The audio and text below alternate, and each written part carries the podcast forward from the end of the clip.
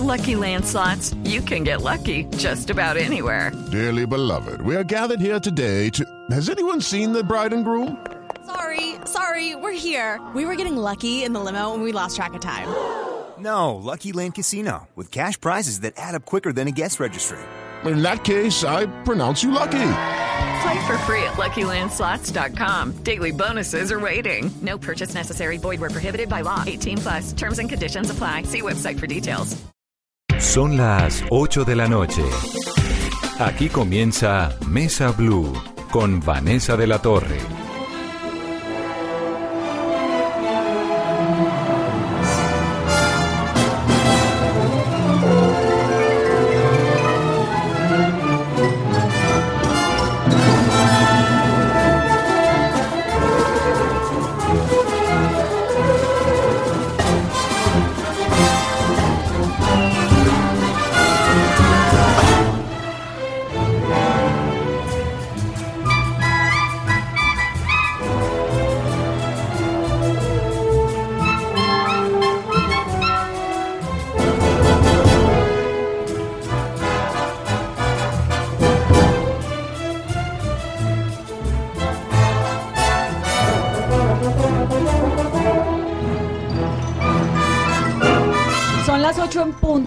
Bienvenidos a Mesa Blue, que hoy está completamente musical. Esta cabina está llena de músicos, de cultura, dos violines, un violonchelo, una viola y unos muchachos que hacen parte de la Orquesta Filarmónica Joven de Colombia.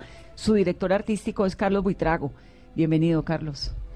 Vanessa, muy buenas noches, gracias por la invitación y un saludo muy especial a todo tu equipo de trabajo y por supuesto a los oyentes de Blue Radio. Muchachos, qué gusto tenerlos aquí. Gracias, Gracias, por la invitación. Tan jovencitos, ¿cuántos años tienen? Juan, ¿cuántos años tiene? Tengo 24 Hay que acercarse al micrófono, Juan. Eh, 24 años. 24 tiene Juan, Jorge, Eh, hola, yo también tengo 24 años. 24 Jorge Liz 24 también. y Alejandro 26 años. 26. Son jovencitos. Y la buena noticia de la Orquesta Filarmónica Joven de Colombia es que arrancan una gira. Ellos son 100 músicos colombianos que van a arrancar una gira con algunas de las mejores orquestas de música en el mundo. Van a estar en Suiza, en Austria, en Alemania. Es realmente un gusto tenerlos aquí. Y a mí me sorprende un montón, director, uno encontrarse jóvenes de veintipico de años que en vez de estar pegados al reggaetón, sin que tengan nada en contra del reggaetón, estén con sus violines y sus violonchelos. Es increíble la, la cantidad y calidad de talento colombiano. Hay muchos jóvenes eh, como ellos que aspiran cada año a integrar la Filarmónica Joven de Colombia. ¿Son 100? ¿Cuántos son? En esta ocasión para la gira vamos eh, 106 músicos. Y en total la orquesta son cuántos? Eh, cada, cada temporada reúne aproximadamente a 120 músicos en sus diferentes eh, proyectos. ¿Qué es una orquesta filarmónica? ¿Cuál es la diferencia entre la filarmónica, la sinfónica? Bueno, el cuarteto pues son cuatro. Pues el, el término... ¿Esto, esto que tengo aquí es un cuarteto? Es un cuarteto de cuerdas, el cuarteto clásico de cuerdas integrado por dos violines, una viola y un violonchelo. ¿Y siempre el cuarteto de cuerdas es dos violines una viola, un violonchelo? ¿O pueden ser dos violonchelos, un violín? En su viola? conformación eh, habitual, ese es, ese es el formato. Eh, pero, por supuesto, hoy en día en la música contemporánea los compositores cambian de formato habitualmente. A un cuarteto pueden eh, excluir, por ejemplo, un violín, integrar una viola. Un piano Digamos, nunca. Un piano hace parte de un quinteto con piano, por ejemplo. Y en la música de cámara hay muchos formatos diferentes que eh, pueden incluir el piano.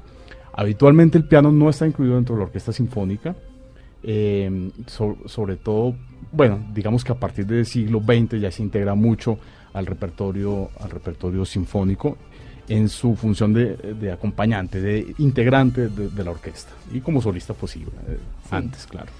¿Cuál es la diferencia entre la filarmónica y la sinfónica? No hay diferencia. El término genérico es una orquesta sinfónica. Antes, eh, digamos, en su concepción, eh, una orquesta sinfónica era una orquesta integrada por músicos profesionales. Las agrupaciones filarmónicas eran integradas por eh, gente aficionada de muy buen nivel que querían reunirse eh, a, a pasar muy bien el tiempo y hacer la música bien hecha, pero digamos que era, eh, por decirlo así, aficionados, aficionados de muy buen nivel. Después, eh, hoy en día tenemos orquestas filarmónicas o sinfónicas y, eh, profesionales de muy buen nivel. No hay diferencia alguna en El, su el número de músicos, la calidad, los instrumentos, los conciertos que hacen, ¿nada es distinto? Nada es distinto, digamos Ah. que es, es, es un, un nombre simplemente, se adquiere, por ejemplo, acá en el país, eh, en Bogotá, las dos orquestas principales, una es la Sinfónica Nacional y la otra es la Orquesta Filarmónica de Bogotá. Eh, son orquestas de similares características, de similar conformación, los músicos eh, tienen un nivel de formación muy similar y no hay diferencia ni en repertorio ni en conformación. Carlos, y por ejemplo, los jóvenes que nos están escuchando, que sienten que tienen el talento, ¿cómo pueden integrar la Orquesta Filarmónica Joven? Bueno, este es un lindo proyecto gracias a la Fundación Bolívar de Vivienda que siempre se ha preocupado por desarrollar el talento de los jóvenes colombianos. Nosotros hacemos convocatorias anuales, o sea que los jóvenes deben presentarse cada año a un proceso de audición. Eh, por las características y y por, el origen de los jóvenes que están en todas partes del país, inclusive muchos de ellos estudian fuera del país, el proceso de audición es virtual, lo hacemos por video, ellos envían sus videos, este video tiene un primer filtro acá eh, interno que nosotros hacemos, luego se envía a un jurado internacional, esto para garantizar un proceso de selección absolutamente transparente y es así como seleccionamos a los 100 jóvenes integrantes de cada temporada Y todos los años se está rotando. todos los años rotan. Por supuesto, si están dentro del rango de edad, pueden repetir su audición, hacerlo hasta que cumplan la edad, pero ellos tienen que presentarse cada año. ¿Y cuál es la edad? 16 a 24 años. En algunos casos tenemos, eh, digamos, algunos músicos que han sido parte de la orquesta como invitados, como es el caso de Alejandro. Eh, Alejandro ya tiene 26 años, él ya cumplió su ciclo en la orquesta, pero por su rol en la orquesta, por su liderazgo, es, eh, lo invitamos a algunos de los proyectos que hacemos. Que es Alejandro Paz. Alejandro, bienvenido. Hola, muchas gracias por la ¿Usted invitación. es de dónde? Yo soy de Popayán, De Popayán. Tiene 26 años. Sí, ¿Y usted qué toca? violín. Violín. ¿Y a los cuántos años comenzó? Yo empecé a estudiar violín a los 5 años de edad. ¿En Popayán? En Popayán, sí, señora. ¿Y por qué?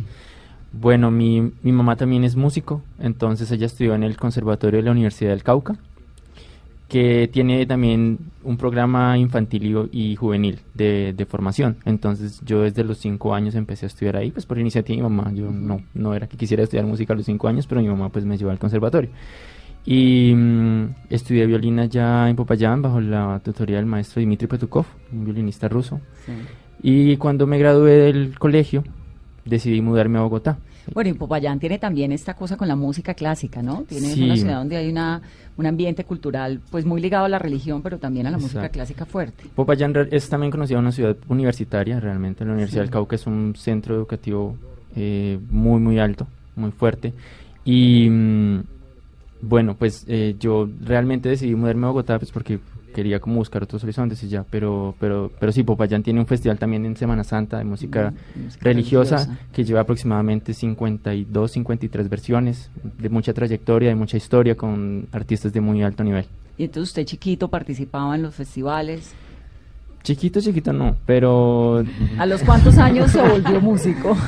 Bueno, realmente como que empecé a tomar, digamos, a la música como una profesión a partir como de los 11, 12 años. Ya en ese entonces sí ya pude ser parte de la, de la orquesta del- de la Universidad del Cauca, que sí participaba en el festival. Entonces en varias ocasiones pude ser parte del festival como músico de la orquesta de la Pero Universidad a del los Cauca. 11 años uno es chiquito. Pues un poco, pero bueno. Hay gente más chiquita con, otro- con, otros, con otros logros también muy importantes. Entonces, pues sí, pues, fue una experiencia muy, muy, muy, muy enriquecedora para mí. Poder pues entrar al festival y em- empezar a moverme ya, pues digamos, en un ambiente un poco más profesional, pues claro, abre, abre, abre puertas, abre ventanas y también crecimientos personales alto. ¿Y por qué violín? Bueno, yo realmente quería ser pianista. Yo cuando entré al, al- al conservatorio, pues tenía que hacer un año como de conocimientos básicos, como para aprender a leer las partituras y aprender a cantar un poco y escuchar. Y al siguiente año me daban la oportunidad de ya escoger un instrumento y yo quería realmente estudiar piano. Cuando pasó eso, me dijeron que había la posibilidad de, de darme una beca para estudiar violín. Entonces yo dije, bueno, ¿por qué no? Pues ya entrados aquí, pues hagámosle el violín.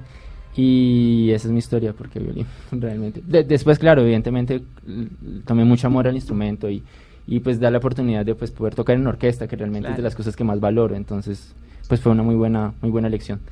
Piano nunca más, es decir, no, no. Pues de ¿Pero vez en sabe cuando. tocar piano? No mucho, de vez en cuando un, poco, pero no realmente no es mi instrumento principal, entonces no, ¿Y él estudió algo distinto a la música o siempre música? no siempre música. Siempre Sí, música. sí, sí, mi énfasis. Y usted vive de la música, supongo. Sí, señora.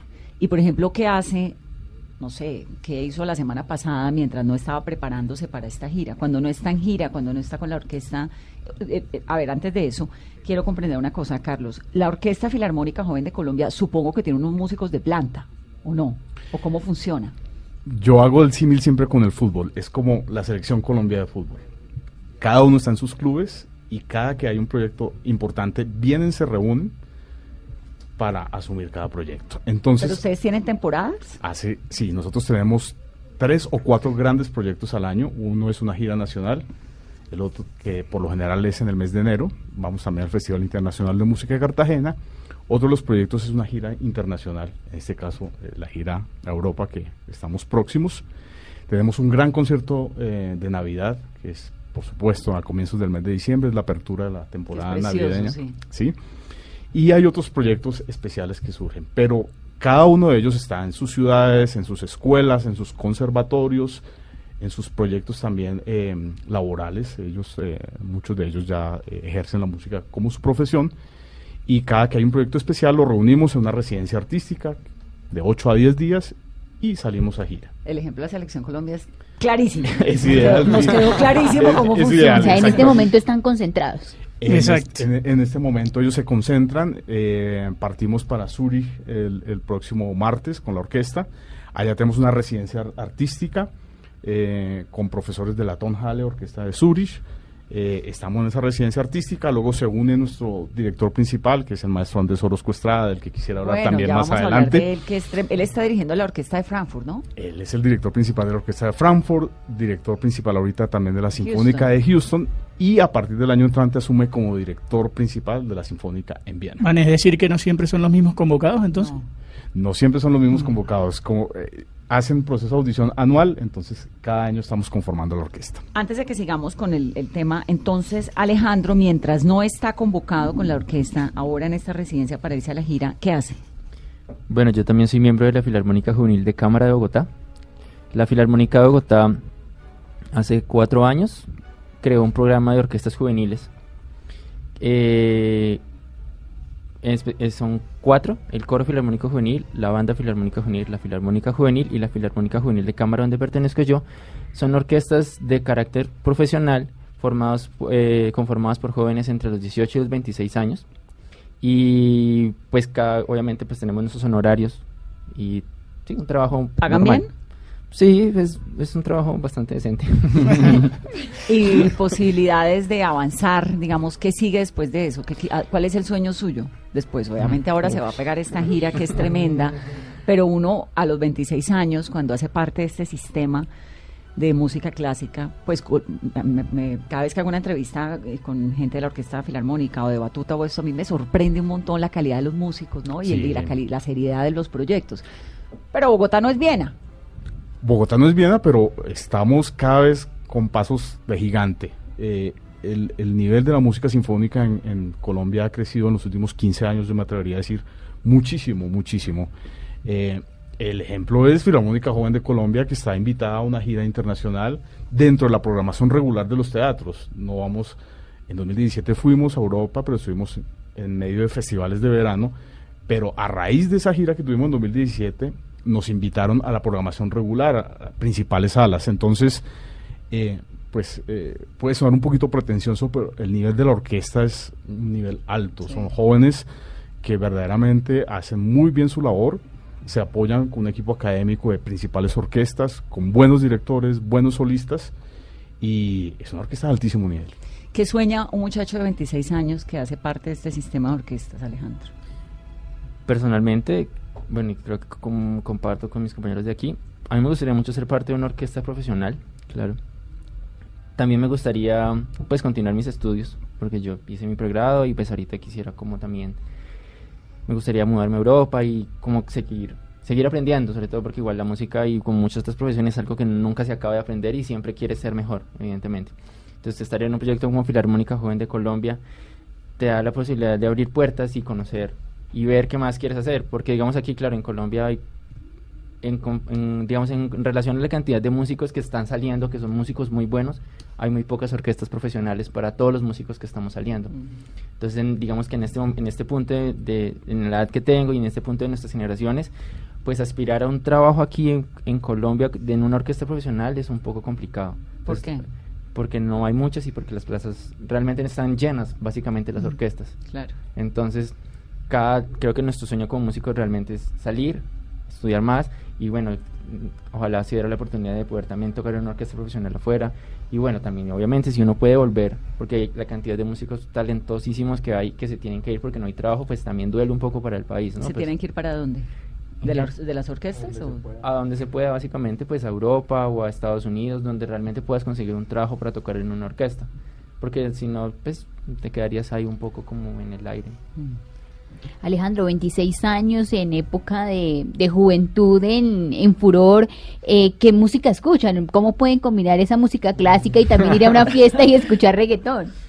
O sea, ¿usted oye a Mozart, a Chopin o, o- o pone a Carlos Vives? no yo la verdad soy un poco adicto a la música clásica sí realmente sí escucho demasiado música digamos pues a mí mi compositor favorito es Brahms por ejemplo entonces escucho mucho Brahms y, y en general pero pues también cuando salgo a una fiesta no me voy a no me voy a cohibir pues por por, por hacerme no me voy a amargar el rato básicamente voy a No se preocupe que yo me lo amargo todo el tiempo y me, pongo- me pongo tapones en los oídos. o sea, Pues sí, di- disfruto de lo que ha hecho. También me gusta mucho la salsa, realmente. La salsa me parece un buen género. También a veces escucho un poco de salsa, pero pues yo soy muy adicto a escuchar pues música clásica mal llamada. A ver, Vane, ya, ya que me dieron pie y hicieron el símil con la selección Colombia eh, y el tema del fútbol, ¿cuál es la cuál es la meca entonces de, de la música clásica hoy para ustedes? ¿Cuál es el Real Madrid y el Barcelona? ¿En qué equipo quieren jugar? O sea, si ustedes pudieran escoger, no, yo quiero ir a Múnich, quiero ir a Roma, eh, digamos, eh, hoy, ¿cuál es la meca? Jorge Eh, responde, hola, Jorge Vélez. Buenas noches. Eh, pues creo que hoy en día la meca de la música clásica es tal vez Alemania y Austria. Sí. Yo, sí, yo creo que pues muchos de nosotros queremos ir a estudiar sobre todo a Alemania y Austria. Digamos, mi, mi plan a mediano plazo es hacer mi posgrado en, en Alemania. Como que ahorita el mejor, el nivel más alto y las mejores orquestas y el mejor como sistema educativo Es está Alemania. en Alemania. Austria siempre, ¿no? Es que uno Austria va también, también a- uno va al cementerio de. Viena, están Schubert, Brahms, Mozart y Beethoven enterrados en el mismo punto. Por supuesto, esa es la cuna de la música Y la clásica. música clásica suena como telón de fondo en la ciudad, es una cosa. Impresionante. ¿Cuál es la historia de Jorge? ¿Cuál- ¿Jorge tiene cuántos? 24 años. 24. ¿Jorge es de dónde? Bueno, yo nací en Manzanares, en Caldas, pero eh, nos fuimos con mi familia para Cali cuando yo tenía dos años. Entonces yo me crié en Cali realmente. Bueno, eso sí me parece una paradoja porque en vez de bailarse al grupo Nietzsche. ¿No? Cali Más crece a punta de chontaduro y salsa. Sí, sí, más o menos. Sí, sí, sí. Igual mi- mis papás son paisas, super paisas, que cultivaban café. Entonces mi crianza es bien paisa en muchas cosas, pero sí me crié en Cali realmente. Y yo ya empecé en el colegio INEM de Cali. O sea, yo empecé con el cello en el INEM de Cali, tenía 12 años. Y me vine a estudiar aquí a la Universidad Nacional a los 16. Entonces desde eso estoy acá. Su instrumento es el cello, ¿no? Sí, que es este grandote. el grandote Tóquenos que un poquito. Jorge. ¿Lo? ¿Ahorita mismo? Sí, pues Sí, para, claro. para que los oyentes, porque yo lo tengo aquí al lado y lo identifico perfecto, pero, pero para que los oyentes entiendan cómo suena un cello.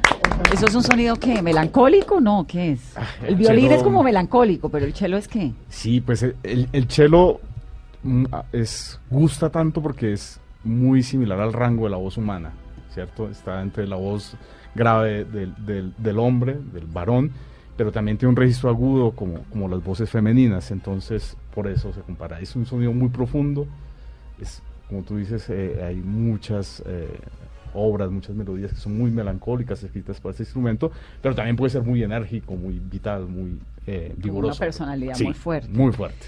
Jorge, ¿y por qué el cello? Eh, bueno, mi historia es un poquito parecida a la de Alejandro. Resulta que yo quería, yo siempre soñé to- con, con tocar el violín, realmente. Y mm, el primer contacto que yo tuve con la música clásica fue con el violín, que veía Philan Arts o veía en las fiestas de 15 que llevan violinistas, no sé. en Cali, como suena el violín, tanto, o sea, los caleños nos priva el violín. Algo así. Entiendo.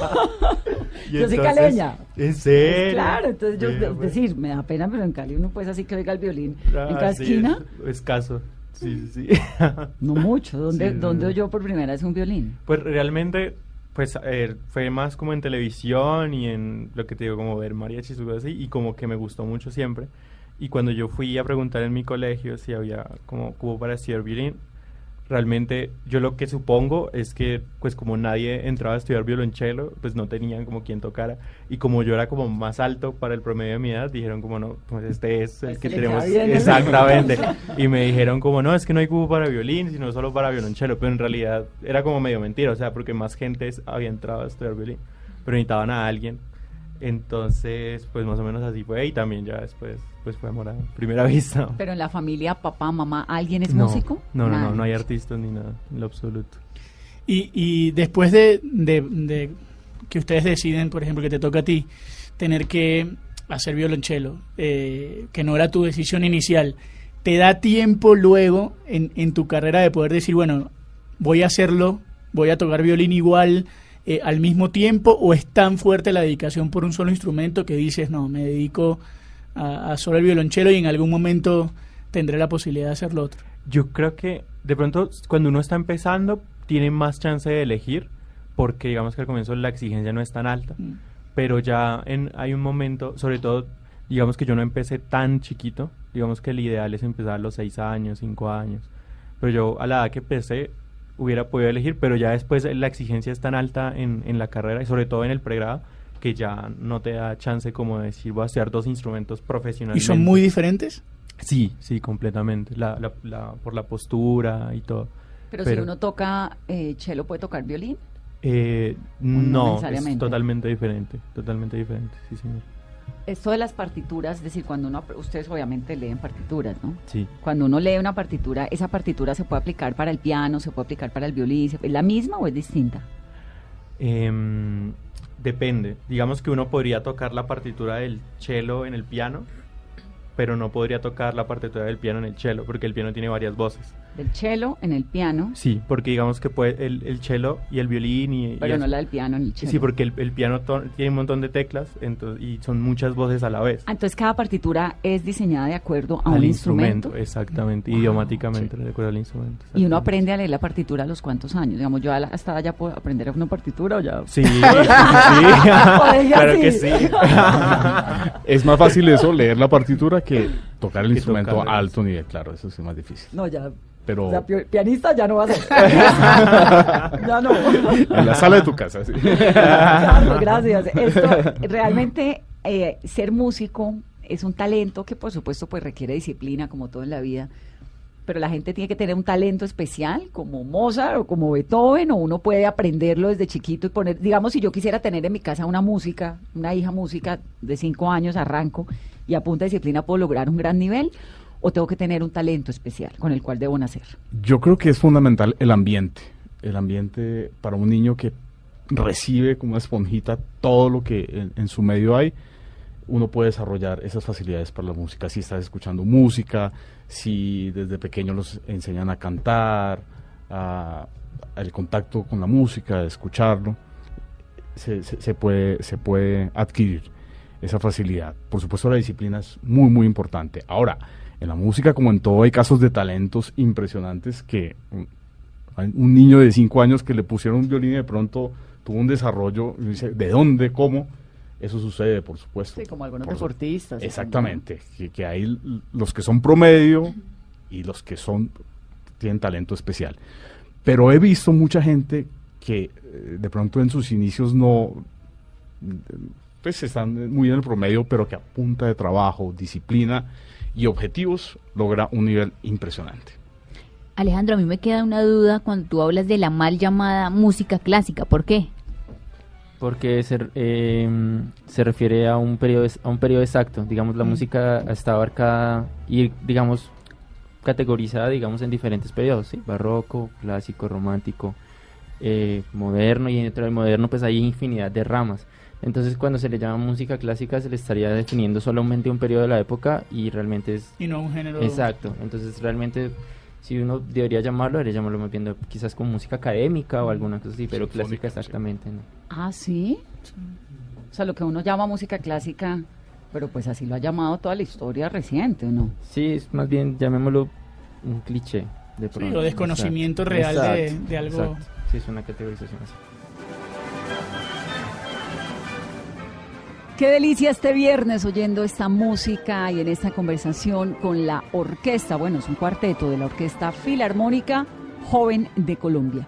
Una pausa corta en Mesa Blue, volvemos.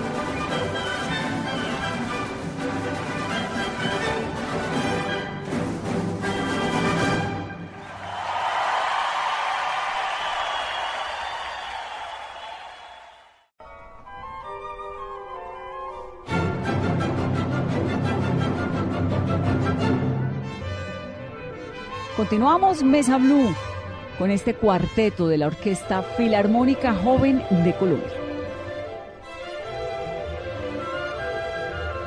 Bueno, estábamos hablando, Carlos, hace unos momentos de Andrés Orozco.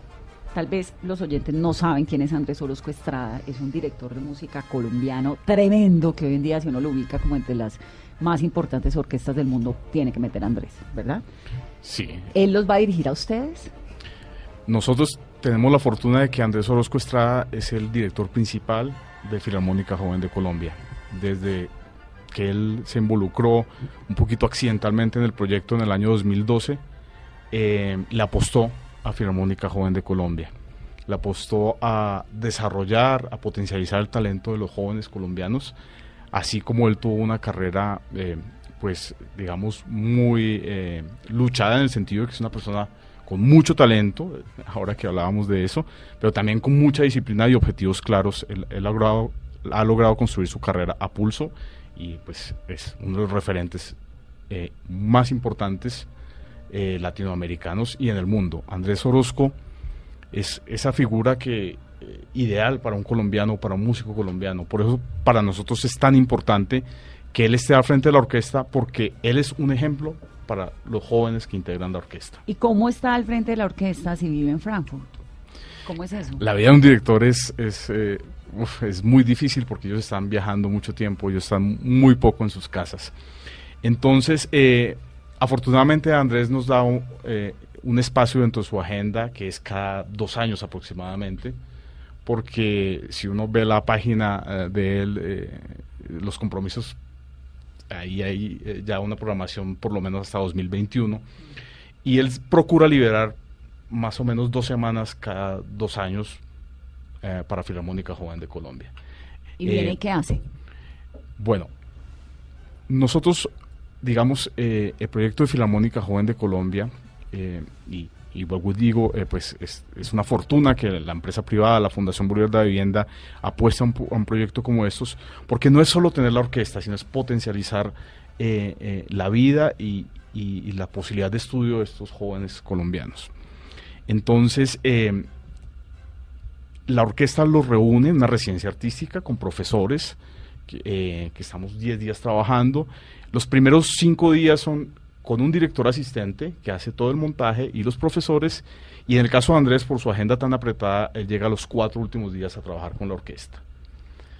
Eh, cuando Andrés toma la orquesta, el desarrollo es increíble, el crecimiento de la orquesta es increíble. Es una persona muy exigente que no por el hecho de ser jóvenes les exige poco, no, todo lo contrario, por ser jóvenes les exige más y los lleva a un nivel pues que es eh, absolutamente impresionante para mí. Cuando él toma la orquesta, la, la orquesta cambia de sonoridad por actitud, por su conocimiento, por su experticia. ¿Qué es, qué es lo que hace a un director mejor que otro? Por Son- ejemplo, Caragan, que era lo que tenía genial. Pues son tantas cosas, es, es el relacionamiento con los músicos, es el respeto, es el conocimiento del repertorio, es eh, la interpretación del repertorio, porque el director efectivamente tiene 100 instrumentos al frente y tiene que eh, moldearlos a su gusto, a su interpretación. Hay directores que son más profundos con el repertorio, hay otros que no lo son tanto. Eh, el trato con los músicos es súper importante. Es, pues, estar al frente de 100 personas, eh, tienes que tener mucho criterio de autoridad, no autoritarismo, sino autoridad, y la autoridad se, se, se da por la forma como abordas el repertorio, cómo te relacionas con los músicos, cómo es tu interpretación. ¿Usted es músico? Yo soy músico. ¿Y usted es el director? Digamos, usted es el señor que está parado al frente con los palitos. No, ese es, ese, ese es Andrés. Ese es Eh, Andrés. sí, sí, sí. Mi formación fue como violinista, también como, como director. Yo eh, trabajé para la Fundación Batuta, fui el director eh, en, en Batuta Bogotá. También. Batuta es impresionante, Sí, ¿no? sí, sí. proyecto tan Sí, precioso. es muy lindo, es muy lindo. Sí. Un grato recuerdo y nosotros tenemos una alianza pues muy importante con, con- con Batuta. Eh, pero mi labor es un poquito ese, ese nexo entre lo artístico y lo administrativo, es, es permitir que desde lo artístico se dé todo para que la orquesta funcione muy bien. La consecución de los directores, de los solistas, de los profesores, de los eh, escenarios donde vamos a tocar, hacer el circuito de gira, Los- audiciones. Los, directores de la orquesta, como en el caso de Andrés Orozco, son músicos que ¿por qué se vuelven directores? Digamos, ¿él qué instrumento toca? Él en sus inicios fue violinista. Violinista. Y en un momento termina parado pues, al frente, ¿no? Entonces ya no toca, sino que dirige. Exactamente. Es, ese, ese salto, ¿cómo se hace y por qué? es la condición de liderazgo, yo, yo, yo creo. Eh, aunque el liderazgo se puede asumir desde el instrumento, pero él decidió asumirlo desde el frente, eh, desde el frente de la orquesta. Él se dio cuenta muy temprano que, que no quería simplemente ser eh, violinista, sino que quería, digamos, eh, abarcar más en su espacio y, y aportar desde, desde el podium. Él desde, desde, es- desde muy joven, desde estudiante, eh, lideraba grupos de cámara, eh, lideraba los pequeños grupos en los que él tocaba, y fue así como empezó a, a surgir la, la, la vena de, de ser director de orquesta. Bueno, la mujer de la mesa, Liz. Hola, ¿cómo estás? Bienvenida, Liz. Corre un poquito el micrófono para allá para que puedas hablar. Liz tiene también 24, ¿no? Sí. ¿Y Liz es de dónde? Yo, bueno, yo nací en Cali, pero... Ah, no, ahora Cali va a ser la cuna de la música clásica de Colombia. ¿Cómo le parece? Sí, yo pues nací en Cali, pero me crié Música en Pereira. clásica no se dice. ¿Cómo es, me dijo Jorge? Académica. Música académica. Liz, Eh, en Cali. Yo nací en Cali, pero me crié en Pereira. A los, pues empecé a vivir allí a los seis años. ¿Y en qué momento termina? Su instrumento es violín. Sí. ¿En qué momento termina? ¿Tiene familia musical también o Bueno, artística? pues por mi parte sí es como pues un caso así como de los pocos que por parte de las dos familias casi todos son músicos. Mi Ah. papá, mi mamá son violinistas. Eh, con quien yo empecé pues a tocar violines, mi tío, casi todos mis tíos son violinistas, entonces como que para mí era ajeno no ser músico. Wow, entonces una familia pues de violinistas. sí. ¿Y qué hacen? Eh, bueno, pues mis papás son dueños de, de un grupo de mariachis. Les gusta mucho la música tradicional mexicana, entonces pues ellos tienen un grupo de, de mariachis, el que me dio, el con el que yo empecé, que es Freddy Muñoz. Él es profesor de la Universidad Tecnológica de Pereira. de ¿Y usted en algún momento estuvo en el grupo de mariachis? No. Ah, pues como que es de eso que pasa que ¿Por qué uno... se ríe? No, es como que uno todo el tiempo escucha tanto como que esa música que era como que no, yo no... O sea, como que quedé hastiada, algo así. De los mariachis. Sí, entonces no quería hacer otra cosa. Mm, Siempre me interesó mucho más como el lado de la orquesta. Entonces, pues con Freddy Muñoz, pues que era el que me estaba dando clases, él me empezó como a incursionar como en las orquestas y esto. Entonces yo dije, bueno, yo quiero ser es músico de orquesta. ¿Y cómo eran las fiestas en su familia? Porque llena de violines, entonces, ¿cómo eran? Pues en realidad siempre, digamos, hacíamos tertulias. Entonces era como que, no sé, nos reuníamos en la casa de alguno y era como, era tocar. Entonces, digamos, en Pereira es- se escuchan mucho bambucos, pasillos, mucha música colombiana. Entonces, pues siempre nos reuníamos a tocar, entonces a tocar tangos y bueno, llegaban amigos, no sé, entonces... Qué delicia, ¿no? Sí. Qué plan tan diferente. Sí, lanzazo. Liz es la única mujer del grupo, pues por lo menos de este cuarteto. Ajá. Me llama un poco la, la atención una sola mujer. ¿En la orquesta es igual? ¿Hay menos mujeres que hombres? Pues sí, usualmente sí. ¿Por qué? No sé. Una intriga. No, pero aunque, a- o sea, pasando el tiempo, Creo que el incremento de mujeres en las en, en todo, creo, gen- generalmente, y en las orquestas ha crecido mucho. Por ejemplo, ahorita mm, en la joven creo que pues hay una gran cantidad, ¿no? Como yo creería que el 40% de la orquesta ya somos chicas. La joven es numeral, la joven. Sí. Que es la la joven. Numeral la joven, Numeral que es la forma como cariñosamente se conoce a la orquesta filarmónica joven. Y Juan, Juan Mendoza, que también es violín. Eh, bueno, mi instrumento es viola. eh, es Viola. un instrumento muy poco común eh, porque pues, por, la viola, por su trayectoria es muy poco conocido.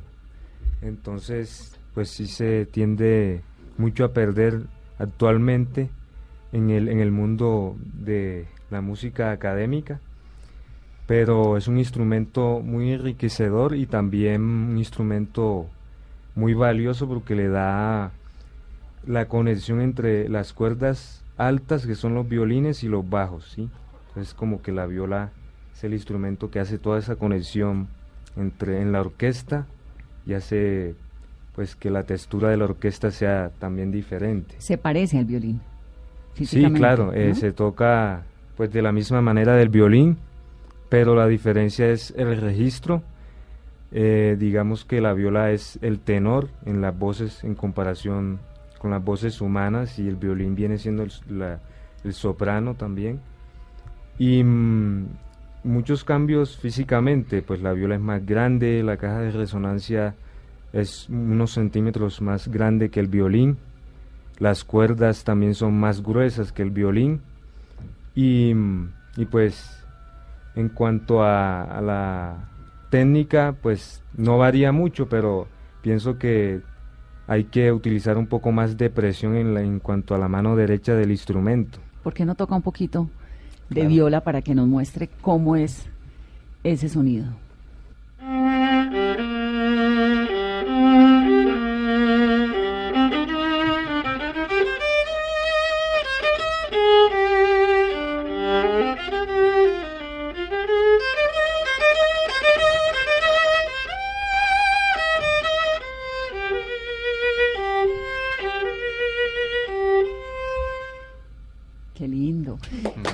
Entonces tóquenos usted un poquito el violín para que podamos hacer la comparación, Hmm. como para la diferencia. Es más pequeño el violín. Sí, es más pequeña. Y, por ejemplo, la viola en orden de cuerdas de, o sea, de más a- aguda a graves, eh, tiene la, la viola tiene la, re, sol, do. Pero el violín tiene mi, la, re, sol. No, eso está muy profesional. Es muy técnico ya. Eso ya, Ya. está muy técnico, sí. No tienes necesariamente que tocar mariachi si no quieres, ¿no?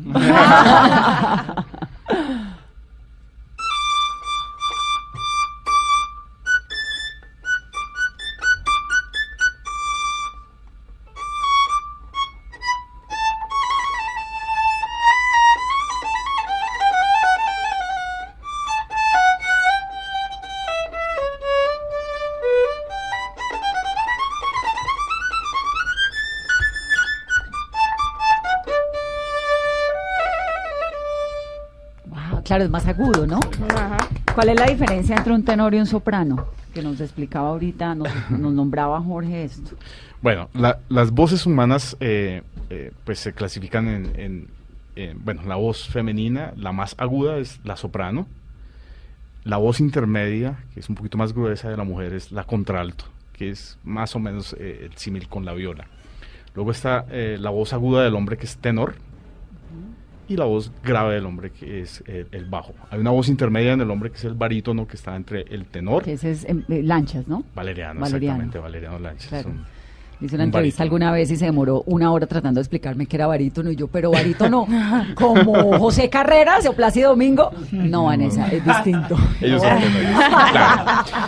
y el que tiene ese sentido del humor, Sí. ¿no? Así, maravilloso. Es genial, es genial. Entonces, eh, eh, es igual. Entonces, en el símil con las voces humanas sería la soprano, el, el violín, el contralto, la viola, el tenor sería el violonchelo y el contrabajo sería, pues, el bajo. Es como ese símil. Y uno nace con eso, es decir, la forma de las cuerdas vocales, como la voz. Correcto, ¿no? hay una predisposición física, aunque muchos cantantes a punta de técnica logran ampliar su registro.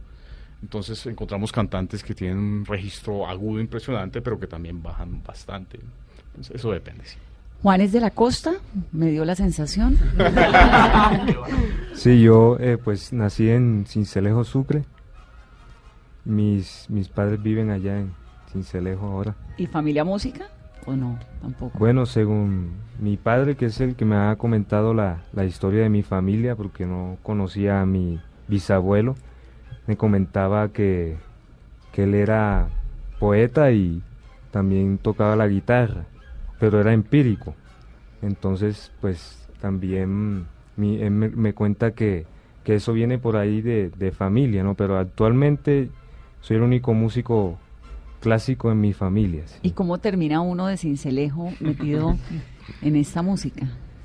Pues mira que, o sea, es, La viola. yo pienso que cuando Dios tiene un propósito en la vida de los seres humanos, eso no, no se puede impedir, ¿no?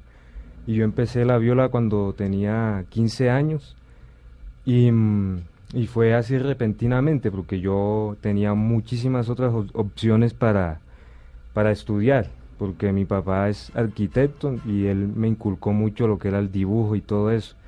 Y yo quería ser también como él, porque yo veía todos sus planos y, y el talento que él tenía, pues me fue llamando mucho la atención. Pero mi mamá también como era muy curiosa de con esto de, de involucrar a, lo- a los niños en algún proyecto de vida para que no se pierdan y todo eso, no pierdan mucho tiempo.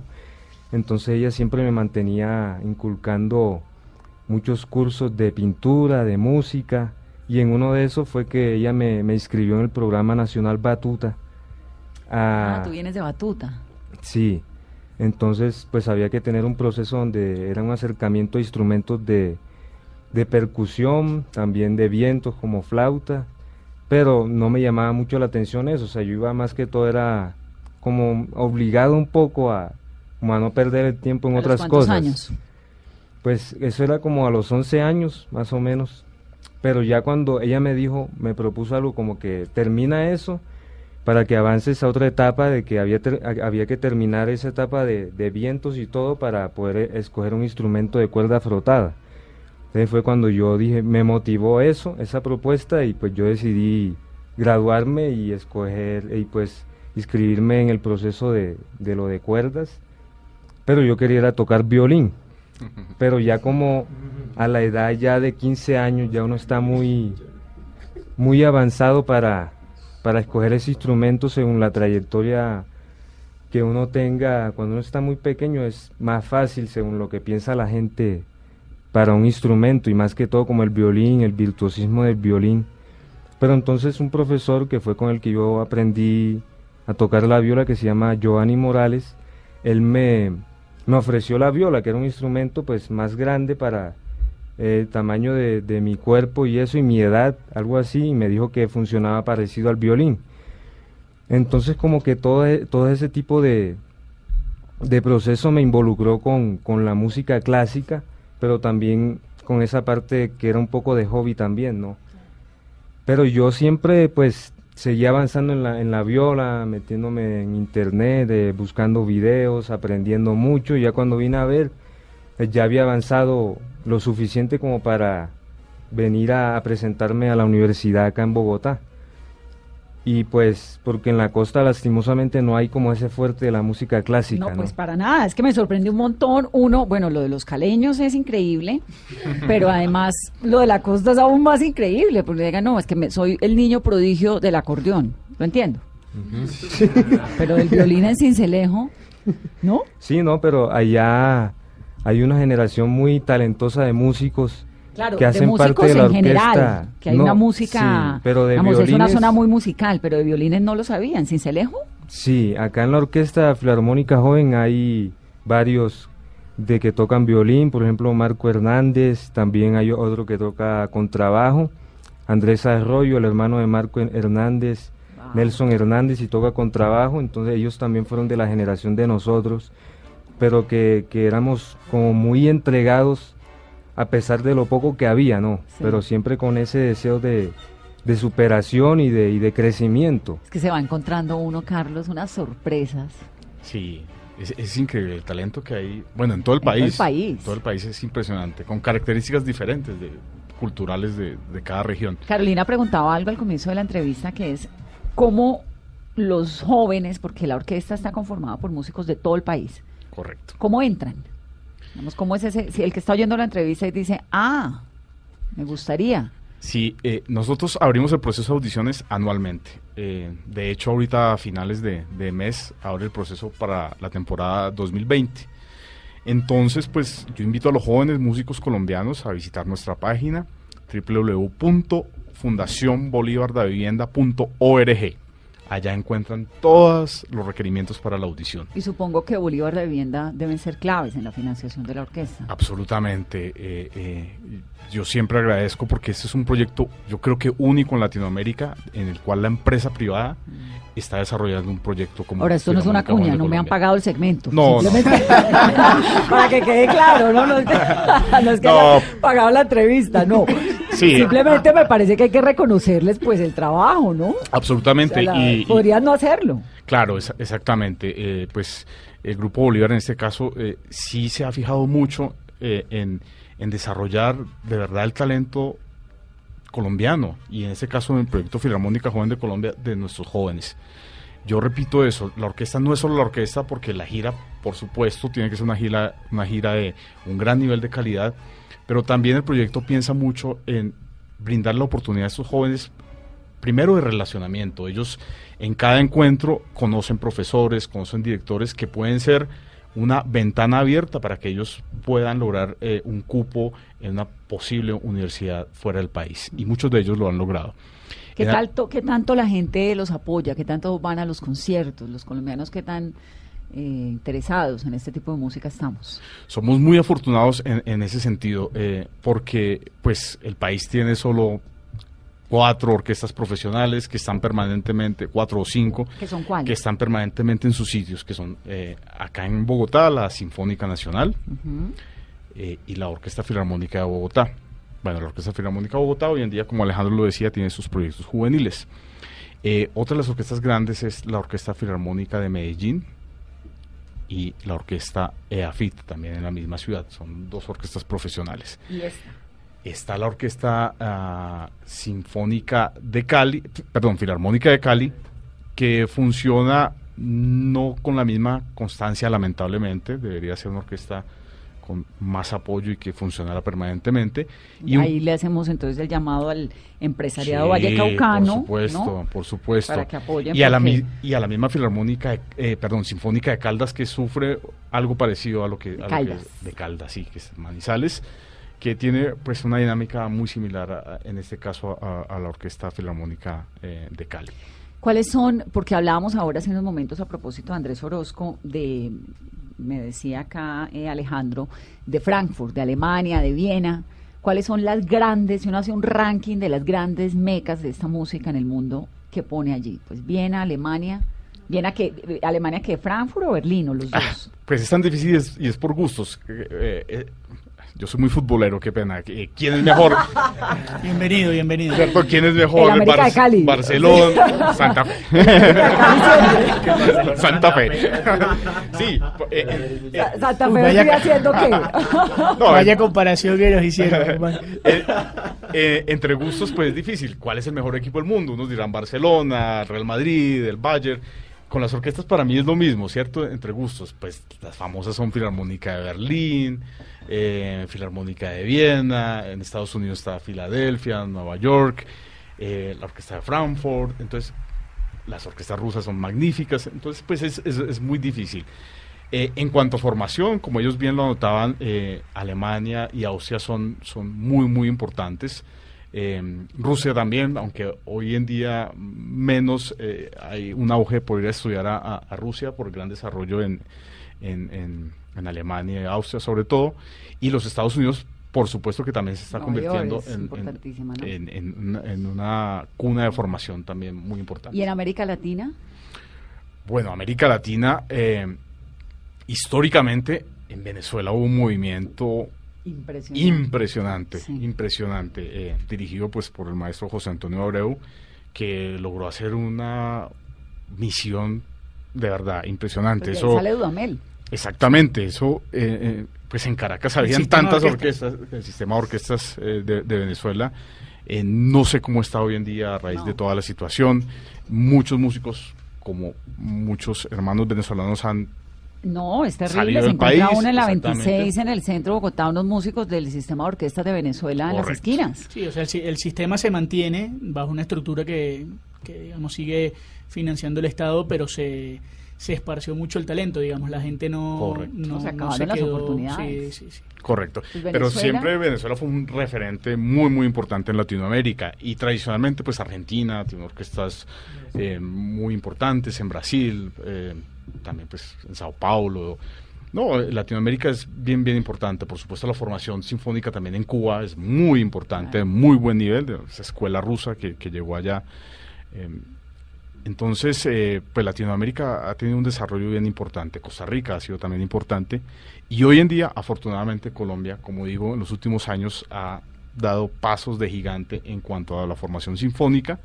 Esperamos que haya posibilidades de que haya más fuentes eh, de trabajo y haya más apoyo para las orquestas eh, profesionales, que eso es bien, bien importante. Bueno, pues aquí siempre bienvenidos. Vamos a estar muy pendientes de la gira. Cuando regresen nos cuentan cómo les fue.